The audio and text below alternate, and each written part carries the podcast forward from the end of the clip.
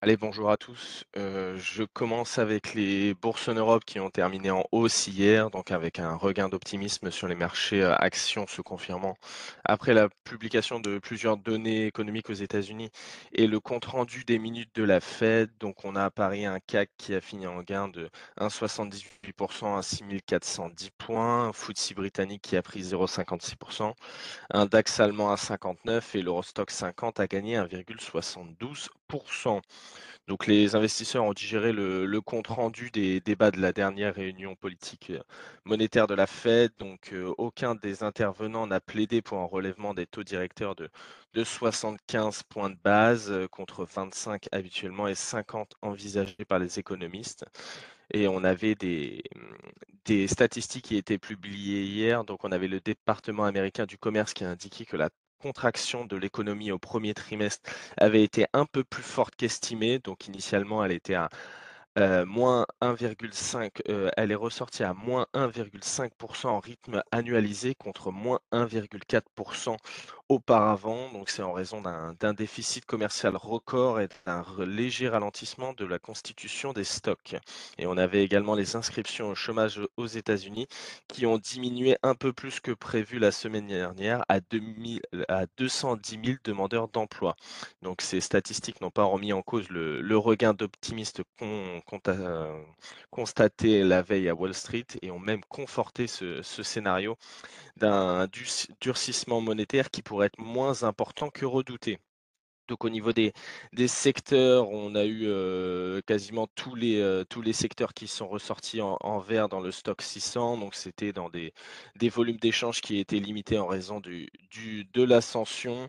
Donc on a notamment l'énergie qui a fini dans le vert à +1,78, la consommation cyclique et la distribution qui a reconnu un un rebond, con contrairement à ces derniers jours et au niveau des valeurs, on peut citer Total Energy qui a pris plus de 2% et également les valeurs du luxe qui ont bien rebondi avec les les 3 LVMH, Hermès et Kering qui se sont adjugés entre 2,4 et 3,6 Heu, du côté des États-Unis, la bourse de New York a fini, heu, en nette hausse, donc toujours dans le climat qui était légèrement moins anxiogène, heu, qu'habituellement avec la la future hausse des taux d'intérêt de la Réserve fédérale américaine. Donc on a un indice Dow Jones qui a gagné un cent un soixante et un pour cent, et un S&P qui a pris quasiment 2% et le Nasdaq qui a progressé de 2,68 donc les trois principaux indices s'orientent vers un gain hebdomadaire, donc ce qui serait inédit de depuis la mi-mars. Donc on a fait face à une série de 8 semaines consécutives de baisse pour le Dow Jones et ce qui est une première depuis quasiment un siècle. Donc hormis l'immobilier hier, on avait tous les secteurs du S&P qui ont fini dans le vert, avec notamment, comme je disais, les les distributeurs qui ont bien rebondi après avoir été attaqués ces dernières semaines suite à à des résultats de mauvaise facture à l'image de Walmart et Target. Heu, donc on a Macy's qui a rassuré en relevant, heu, sa prévision de bénéfices pour l'année. Donc son titre a bondi de plus de 19% et on avait également les chaînes de magasins à bas prix, heu, Dollar General et Dollar Tree qui ont, heu, progressé respectivement de +13 et +21 après avoir annoncé des prévisions de vente annuelles revues à la hausse, donc laissant penser que les consommateurs se tournent vers les produits les moins coûteux, heu, tout ça dans un contexte où l'inflation atteint un pic depuis plusieurs décennies. Et on a aussi le fabricant de cartes graphiques Nvidia qui a progressé de plus 5% et qui a profité de ces résultats qui étaient meilleurs qu'anticipés par les analystes.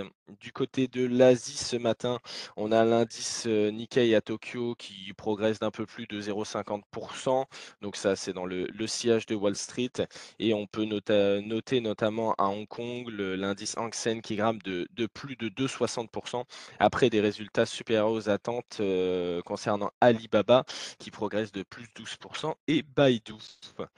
Heu, du côté de la micro ce matin, il n'y a pas grand-chose à noter en Europe et heu, je ne sais pas si quelqu'un est connecté à Nantes pour évoquer la micro sur le les mid and small.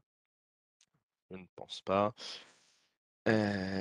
Et du côté des taux ce matin, donc on a un des un 10 ans US qui est quasiment stable et qui va se se traiter autour des des 2,74 et on aura son équivalent allemand en Europe qui se traite également de manière, plutôt stable à 0,9775. Et on peut noter, surtout au niveau des devises, avec un, dollar qui recule à son plus bas niveau depuis environ un mois face à un panier de, de devises de référence, et ça se traduit par un, euro-dollar qui progresse légèrement à 1,07 ce matin. Et du côté euh, des matières premières, on a le, le pétrole qui, baisse légèrement à moins 0,30 sur le, le WTI et pareil au niveau du, du Brent, mais on a toujours en, en toile de fond euh, la perspective d'une interdiction des importations de pétrole russe par l'Union européenne. Et il y a une décision qui est à noter, euh, qui est tombée hier au niveau du Parlement britannique.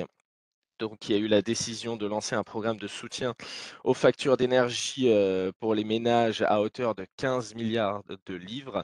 Et il y a 5 milliards qui seront ponctionnés sur les profits des entreprises pétrolières et gazières via une taxe spéciale à 25 Du côté des recommandations broker du jour, on a sur Alstom Jefferies qui reste à l'achat avec un objectif de cours réduit de 36 à 35 euros. Sur Unibail, on a Goldman Sachs qui passe d'acheter à neutre, en visant 66 euros. Et du côté des statistiques attendues ce jour, on aura des des indications par rapport à l'inflation aux États-Unis à 14:30 avec les indices des prix PCE. Et à 16:00, on aura l'indice Michigan de confiance des consommateurs aux US. Heu, du côté de l'analyse technique, ce matin, on a un indice en Europe, le CAC, qui devrait ouvrir en progression d'un peu plus de de 0,30% autour des des 6 410 points. Heu, donc on est toujours quasiment, heu, dans la même, le même environnement que la dernière fois. On est toujours neutre à court terme.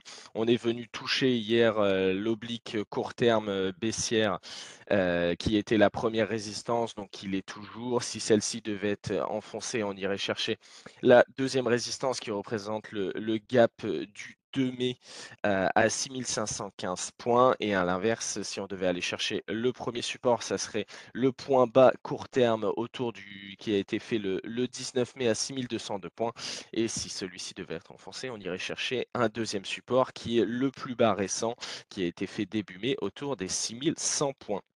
Voilà, c'est tout pour moi. Je vous souhaite une bonne journée, une bonne séance et un bon week-end en avance.